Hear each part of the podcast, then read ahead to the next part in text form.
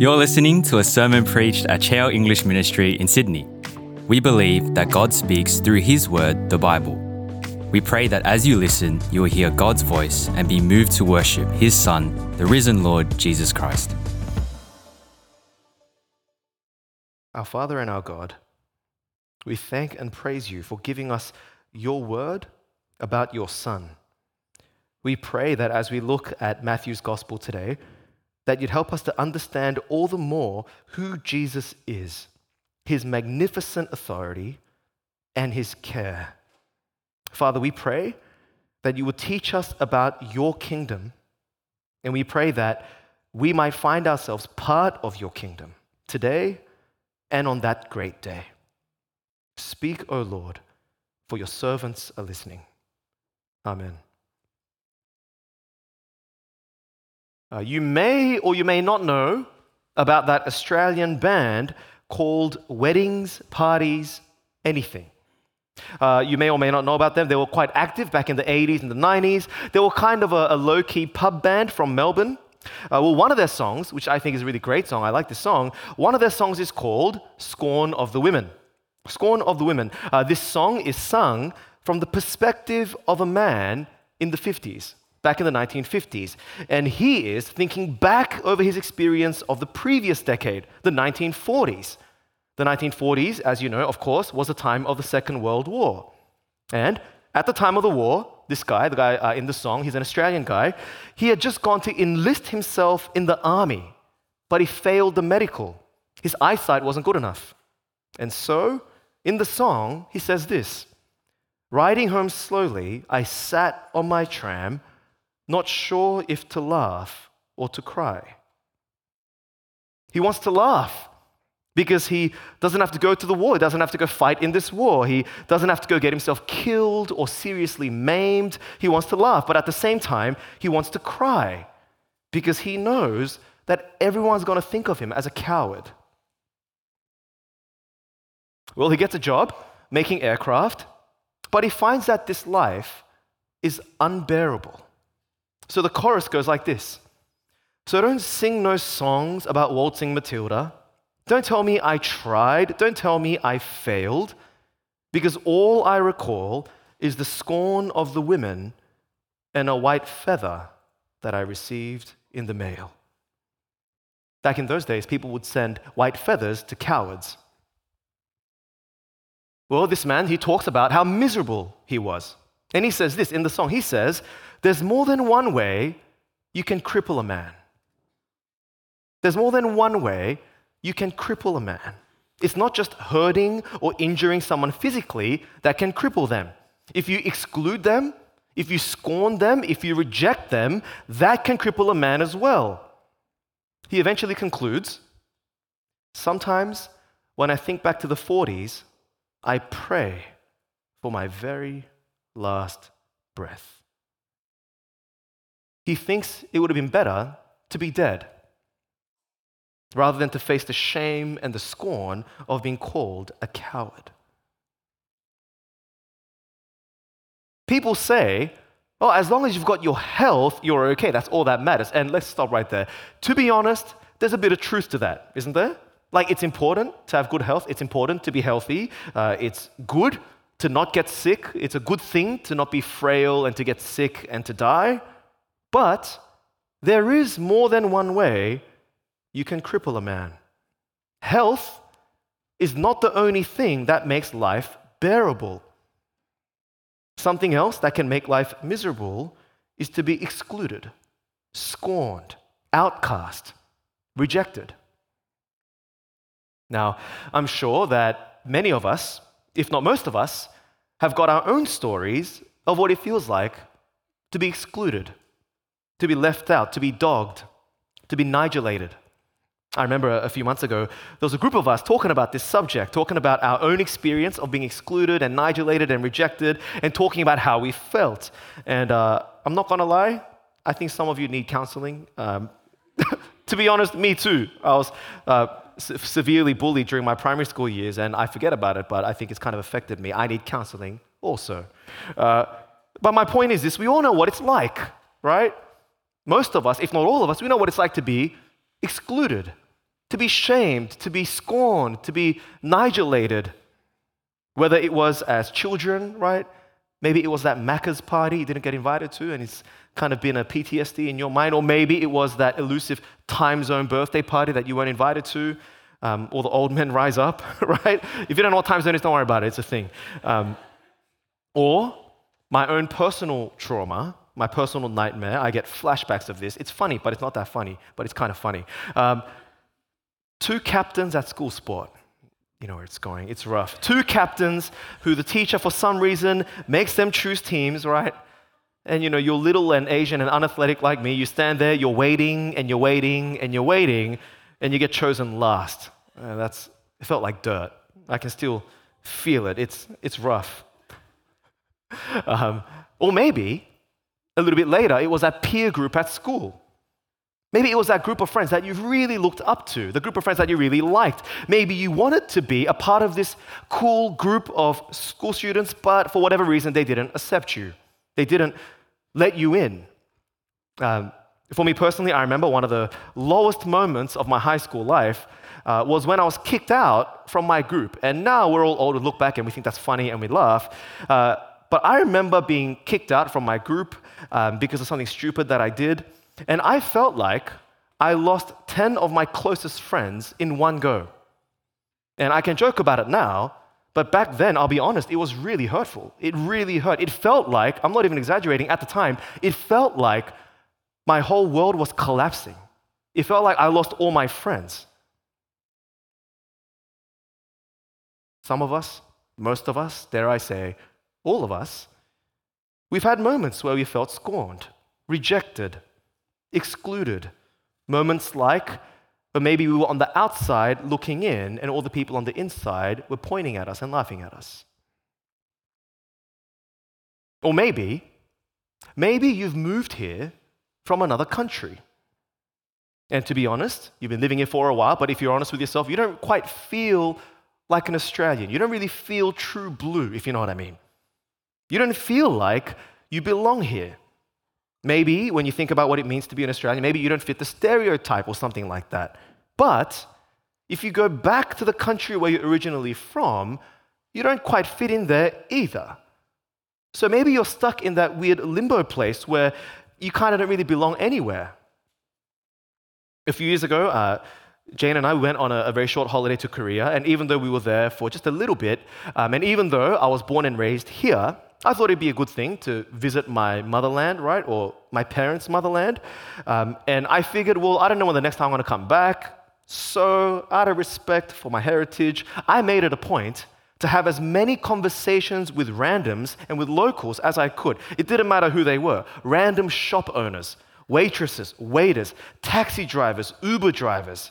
It didn't matter. I wanted to have a conversation with anyone and everyone. And even though I looked just like them, and even though I can kind of speak Korean a little bit, it was so clear to me that I didn't belong. I, I, I don't belong here. We long to be accepted, don't we? That's one of our deepest desires, I think. All of us. We have this deep desire to feel like we belong somewhere, to feel like we have a place. It is a deep human need indeed. And so it's true. There is more than one way you can cripple a man. Well, today we pick up where we left off four Sundays ago, where we finished going through the Sermon on the Mount. So we finished that chunk, which was chapters 5 through to 7. And just to give you a quick recap, Jesus has been preaching and teaching. He's been doing his thing. He's preaching and teaching. And at the end, it says there, we read, that the crowds are amazed. Why? They're amazed because of Jesus' authority. They're amazed with the authority that Jesus claims. He claims to know who is in God's kingdom. He claims to know who's in heaven and who isn't. But more than that, he claims to actually be the judge, the gatekeeper, the one who allows or disallows entry into God's kingdom. Come back with me in your Bibles. Maybe turn back a page. Look at chapter 7, verse 21. Let's put this in context. Chapter 7, verse 21 uh, in Matthew chapter 7, verse 21, Jesus is speaking, and, and just have a look at who he thinks he is. Verse 21 Not everyone who says to me, Lord, Lord, will enter the kingdom of heaven, but only the one who does the will of my Father who is in heaven. Many will say to me on that day, Lord, Lord, did we not prophesy in your name, and in your name drive out demons, and in your name perform many miracles? Then I will tell them plainly, I never knew you. Away from me, you evildoers.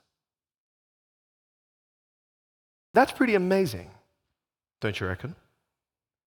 I don't really get why some people say things like, Ooh, I like Jesus and I like what he says in the Sermon on the Mount or something like that.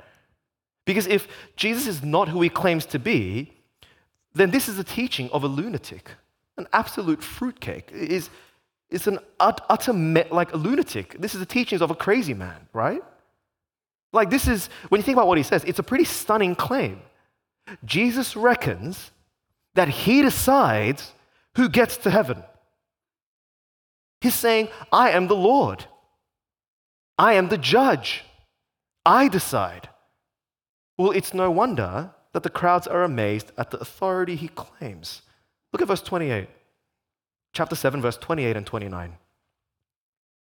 When Jesus had finished saying these things, the crowds were amazed at his teaching because he taught as one who had authority and not as the teachers of the law. Jesus taught with authority. He claimed to have power power to say what's true about God's kingdom, power to say even who gets into God's kingdom. But of course, we all know that talk is cheap. Talk is cheap. Jesus can claim power all he wants. So what? The question is is his claim true? Does he actually have this authority that he claims. And that brings us to the next section of Matthew's gospel. In these next few chapters, in these next few chapters, we kind of follow Jesus around for a little while, and Matthew tells us nine stories. Matthew tells us nine stories that involve miracles that Jesus did. Nine stories of nine different miracles that Jesus did. Nine stories, actually, that show us that Jesus is more than just talk. These miracles that we see they demonstrate Jesus' amazing and powerful authority. And these miracles that we're going to read about, these miracles, they also give us a clue. They give us a foretaste. They, they give us like a demonstration, a preview, if you like, of what Jesus' kingdom of God will be like. And today, in our time together, we're going to look at the first three of the nine stories, the first three miracle stories. Let's get in the first story the first story is about a man with leprosy. Uh, you may or may not know leprosy is a terrible skin disease. Terrible. Back in those days, it was untreatable and it was oftentimes fatal. People would die from leprosy. Leprosy was a dreadful, dreadful sickness to have. But in the Jewish religion, leprosy was more than just a sickness, it was more than just a medical condition. Leprosy back then, it made you, under the Jewish law, it made you unclean. Leprosy made you unclean, and that meant social exclusion. That's what it meant. Social exclusion. Uh, have a look with me at this quote from the law, uh, from Leviticus chapter 13. This comes from the Old Testament law, Leviticus chapter 13, verse 45 46. Look at what this says. Anyone with such a defiling disease must wear torn clothes, let the hair be unkempt, and some of us think that's okay, that's fashion, right? Uh, but, but it gets worse. Look at this. Uh, torn clothes that your hair be unkempt, cover the lower part of your face and cry out, unclean, unclean, unclean. You're giving people a warning to stay away because getting in contact with you would make them unclean as well. As long as they have the disease, they remain unclean. What does it say? They must live alone, they must live outside the camp. Now, no doubt, there are good reasons for this law. It stops the spread of this highly contagious disease. There are good reasons for this law, but there are also religious reasons for this law as well. But can you see what it would have been like? Can you imagine what it would have been like if you had leprosy? It would have sucked so bad. It, would have been so unimaginably terrible. It's not just the sickness and the pain that comes with that that makes it unbearable. It's not just the sickness that's the problem, it's the uncleanness, it's a social exclusion. I mean, how awful to live life like this. How awful it would be to live all alone, isolated. How awful it would be to never have anyone touch you. Right? Psychologists say that for any human to be healthy emotionally, they need at least five human touches per week. Imagine how awful it would have been to live life without a human touch. This, this exclusion, living alone. No one is allowed to come near you. Everyone, no doubt, is afraid of you. People, even little kids, are pointing at you, making fun of you. People, they see you coming and they cross the road because they want to be far away from you. There is more than one way you can cripple a man. And this man is crippled in more than one way. But this man, he's somehow heard about Jesus. He's heard of Jesus' great authority and he believes. He believes that Jesus can heal him. More than heal him, he believes Jesus can make him clean. And he believes it. There's just there's just one question in this leper's mind. Just one question. Would Jesus be willing? I know he can do it. Would Jesus be willing? Like, would Jesus be willing to come into contact with someone like me? Would Jesus be willing to come into a contact to breathe the same air as an unclean, filthy leper like me? Let's see what happens. Look with me at chapter 8, verse 1 to 3. Matthew chapter 8, verse 1 to 3. When Jesus came down from the mountainside, large crowds followed him. A man with leprosy came and knelt before him and said, Lord, if you are willing, you can make me clean. Jesus reached out his hand and touched the man. I am willing, he said.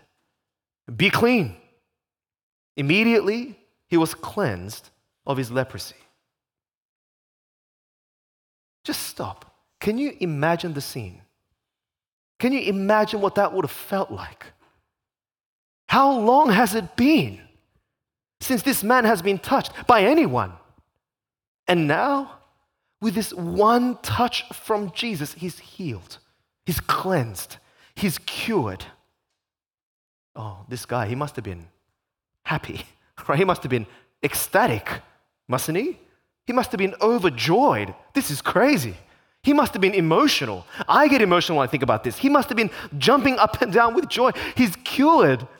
More than that, he's now welcome again. He's welcome back into society again. He's welcomed. He can come back into community. He can come back into community life and all that that entails. For this leper or ex leper, the scorn is over. He can be accepted and embraced at last. And that's the thing that Jesus focuses on. In the Jewish religion, if you're healed uh, from a skin disease, you have to go to the temple, which for this guy would have meant a trip to Jerusalem. You'd have to go to the temple and you would have to go through an eight day ritual of cleansing. It involved various washings and sacrifices and so on. So Jesus says to the guy, Well, go on, get straight to it. Go and offer the sacrifices that you're meant to do. Go and do it. Go and do it as a testimony that you're really cured and then you can really be, legally be, readmitted into society. Look with me at verse 4. Then Jesus said to him, See that you don't tell anyone, but go, show yourself to the priest, and offer the gift Moses commanded as a testimony to them. All right, that's the first story. Story number one. It shows Jesus' authority, doesn't it? It shows that Jesus has the authority to heal and to cleanse. And it also gives us a glimpse of the kingdom of God that Jesus is establishing. It's going to be a kingdom without leprosy.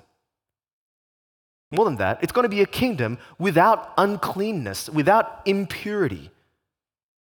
This kingdom that Jesus is establishing is going to be a kingdom where there will be no more exclusion. There will be no more unclean, unclean. In this kingdom that Jesus is establishing, there's no more living alone. There's no more living outside the camp. If you have a place in this kingdom, you have a place where you truly belong. That's story number one. Story number two The next story is a little bit different. The next story is a little bit different, and yet in some ways, it's exactly the same as the first story. Second story. This time, Jesus meets a centurion. That's an officer in the Roman army. It's an officer, it's a military man. Uh, this centurion, he isn't Jewish. Uh, he's not Asian like you and me. He's probably a Gentile. He's most probably a Gentile. Here we have a Gentile centurion, okay? He says he has a servant who is in, quote, terrible suffering. How? He's paralyzed. He's a paralytic. So this Gentile centurion has a servant who's paralyzed. Now, again, it must have been a terrible disease. It would have been a dreadful thing to live with. But, similarly than before, this disease isn't the only issue here. You see, for a Jew like Jesus, Gentiles were unclean. They're excluded. Gentiles are excluded from the people of Israel. They're excluded from the people of God. They're excluded from the kingdom of God. A Roman soldier is an enemy of Israel.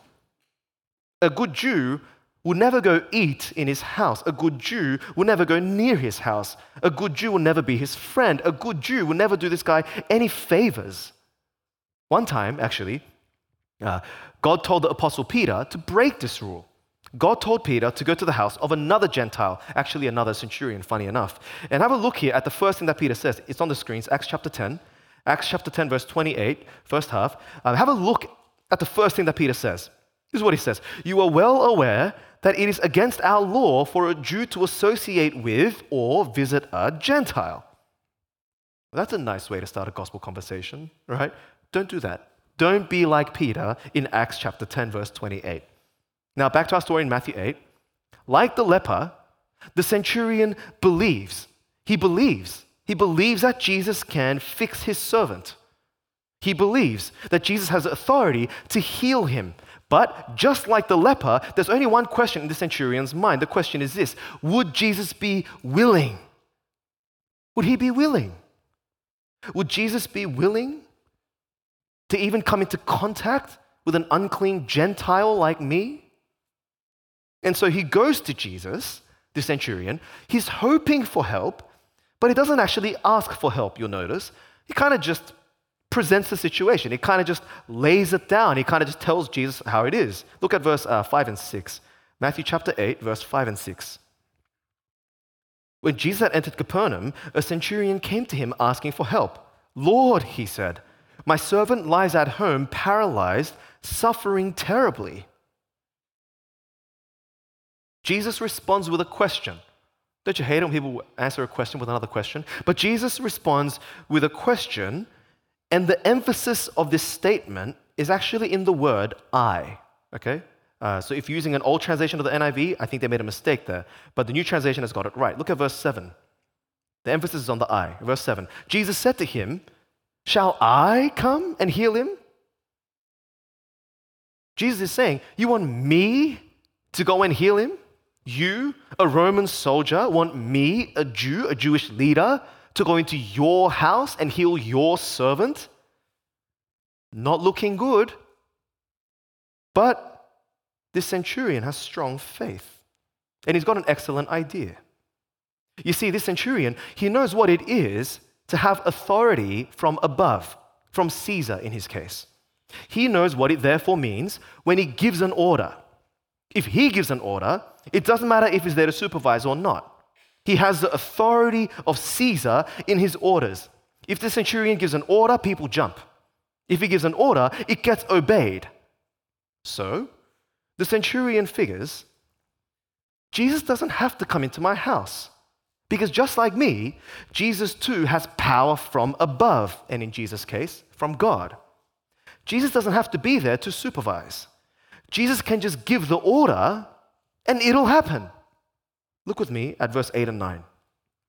Verse 8 and 9. The centurion replied, Lord, I do not deserve to have you come under my roof. But just say the word, and my servant will be healed. For I myself am a man under authority, with soldiers under me. I tell this one, Go, and he goes, and that one, Come, and he comes. I say to the servant, Do this, and he does it.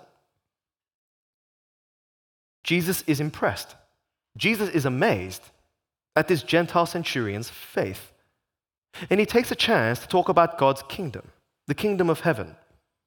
In the future, Jesus says, the kingdom of heaven, it's going to be chock a block full of people just like this Gentile centurion. People who have been excluded from Israel through the Old Testament. Gentiles who have no place among God's Old Testament people. These Gentiles, if they have faith in Jesus, just like the centurion, then they will have a place at the feast. They will have their place among God's covenant people. They will join in the festivities. But meanwhile, in a terrible flip side, the natural people, the Jewish people, if they refuse to have faith in Jesus, then they will be excluded. Faith in Jesus, it doesn't just bring healing, it does bring healing. It doesn't just bring healing, it brings acceptance, it brings welcome, acceptance with God, acceptance with God's people. Faith in Jesus, it breaks down the barrier between Jew and Gentile. If you are trusting in Jesus, you have, get this, a place in the kingdom of God that Jesus establishes. It doesn't matter who you are, it doesn't matter what your background is, it doesn't matter where you're from. If you have faith in Jesus, then in God's kingdom, you have a place where you truly belong. Look at verse 10, verse 10 to 12. When Jesus heard this, he was amazed and said to those following him, Truly I tell you, I have not found anyone in Israel with such great faith. I say to you that many will come from the east and the west and will have their places at the feast with Abraham, Isaac, and Jacob in the kingdom of heaven. But the subjects of the kingdom will be thrown outside into the darkness where there will be weeping and gnashing of teeth. And so, Jesus accepts this Gentile centurion's solution. At this stage, as a good Jew, Jesus is not going to go into a Gentile home, but he will give the order. He'll give the order. Look at verse 13. Verse 13. Then Jesus said to the centurion, Go, let it be done just as you believed it would. And his servant was healed at that moment. And that's story number two. Again, same, same, but different, right? Different but actually the same. Can you see what's going on? Can you see that we're given insight into the authority of Jesus? That's what it's about, right? The second story. Jesus has authority from God to heal, even by a word. Jesus has authority from God to heal. And also, can you see that we get another glimpse of this kingdom that Jesus is establishing? This kingdom will be a kingdom without sickness, without suffering. This kingdom that Jesus is establishing, it's going to be like a feast where people from every nation can join. It's going to be a feast where people from every nation can come and take their place. They can find their belonging. What's their way in? What's the ticket? It's to have faith in Jesus. That's the second story. Story number three. Uh, story number three, and this story, it actually has lots of healings in it. Uh, but the only one we're told about in any detail is actually the healing of Peter's mother in law. Now, I'm not sure if Matthew's making a mother in law joke here, right? Like there's lepers, there's Gentiles, and there's mother in law. right? The three classes of despised people. I'm just kidding. I have a great mother in law. Um, all the married people are like, um, right? I don't know. Maybe, maybe Matthew's trying to make a point. Maybe here are three classes of people that you would never expect to see in heaven, right?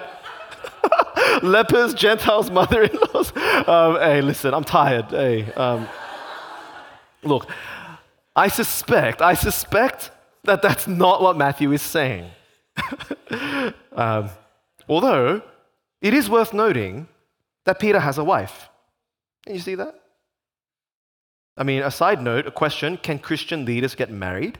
Well, apparently so. Uh, and I think there's another area where our Roman Catholic friends have clearly got it wrong.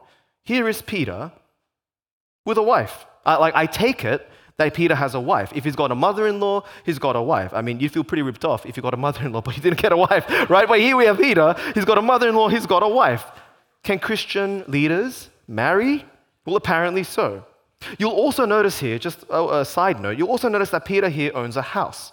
Are Christians allowed to own a house? Well, apparently Peter had one.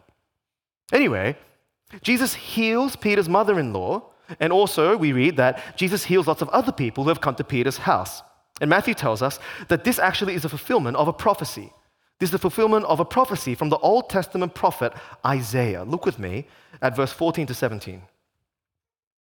When Jesus came into Peter's house, he saw Peter's mother in law lying in bed with a fever. He touched her hand, and the fever left her, and she got up and began to wait on him. When evening came, many who were demon possessed were brought to him, and he drove out the spirits with a word and healed all the sick.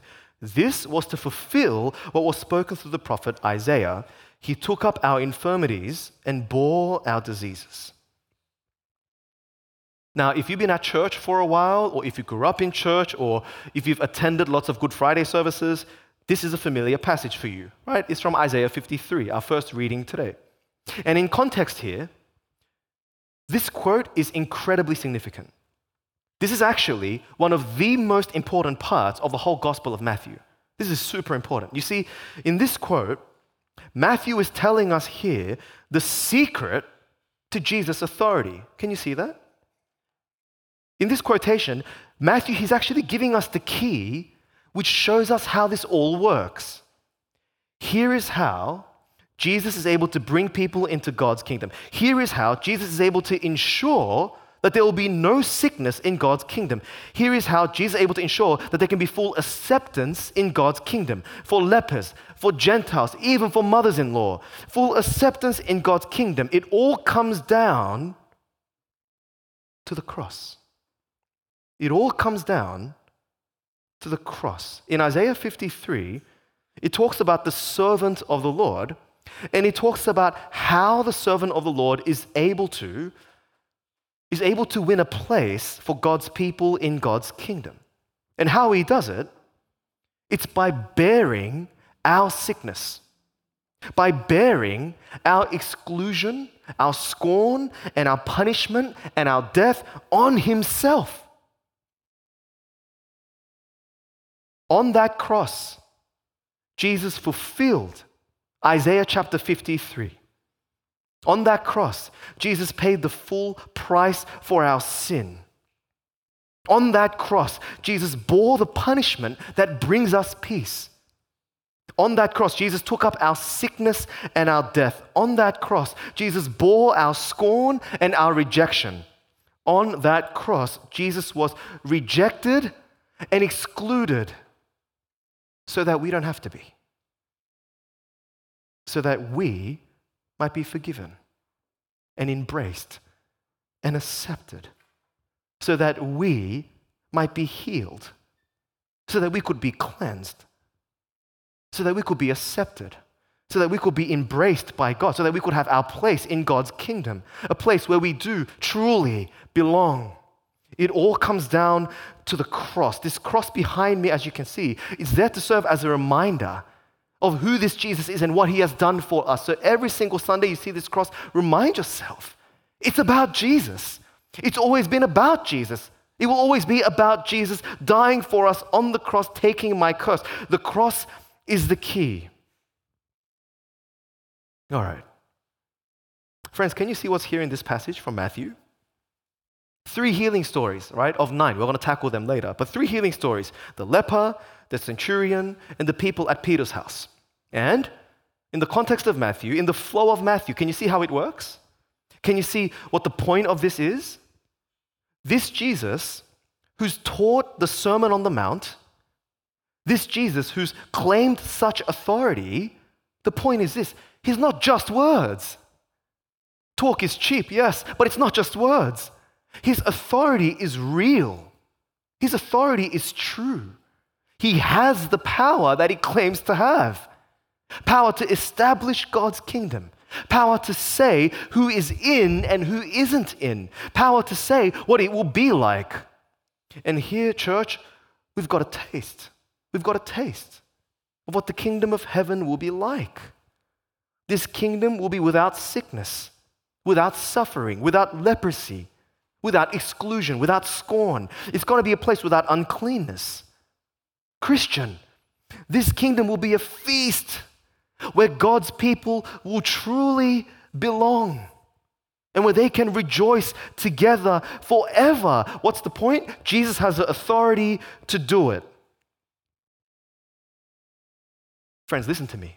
Listen to me. I have great news for you.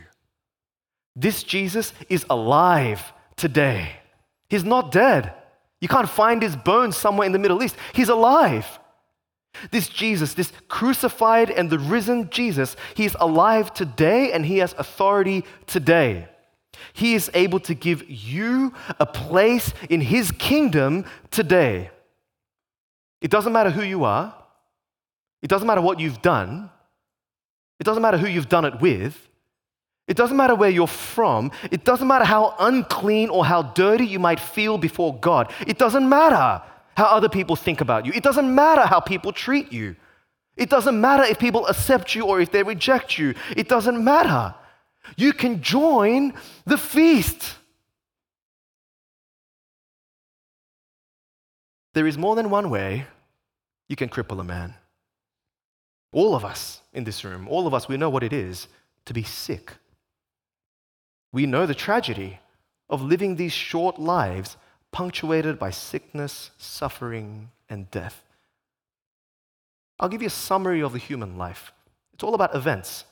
You get born, maybe you get baptized, you attend a bunch of birthdays, then you attend a bunch of weddings, and then other kids' birthdays, and then you know what happens? A few decades go by, no events, and then you start attending funerals until you attend your own, and that's the last event you go to. That's the human condition. Quite miserable, marred by sin. All of us know what it is to live these lives. We know what it's like to lose people that we love. But more than that, more than that, we know what it's like to be an outsider as well, don't we? We can relate with these guys, right? We, we know what it's like to be scorned, to be rejected. We know what it means to be left out, to be ostracized. We know the shame of being a stranger, of being an alien, a Nigel, of not fitting in. And we know that pain, and we know that it's a genuine pain, isn't it? It's a crippling pain. But, church, here is the awesome news it doesn't have to be that way. It doesn't have to be that way forever. Not if Jesus is your king. Not if you're relying on his death on the cross for you. Not if you've asked the risen Lord Jesus to bring you into the kingdom of God, Jesus has the authority to do it. If you are trusting in Jesus, you have a place at the feast, at the feast with Abraham, Isaac, and Jacob, and with God's covenant people. And in that place, at that feast, God's people, we will suffer no more. It's going to be a place where we truly belong. There's only one thing left to say praise God for Jesus. Praise God for Jesus. Let's pray.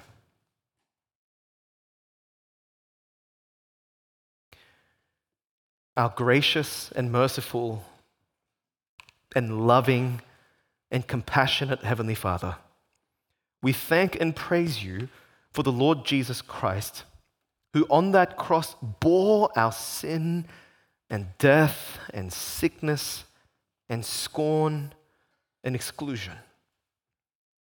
We thank you that He now has authority to welcome us into your beautiful, magnificent, eternal kingdom. Loving Father, eternity is not going to be enough to thank you. You are so kind to us. You are so gracious to us. And Father, we thank you so much. In Jesus' name, amen.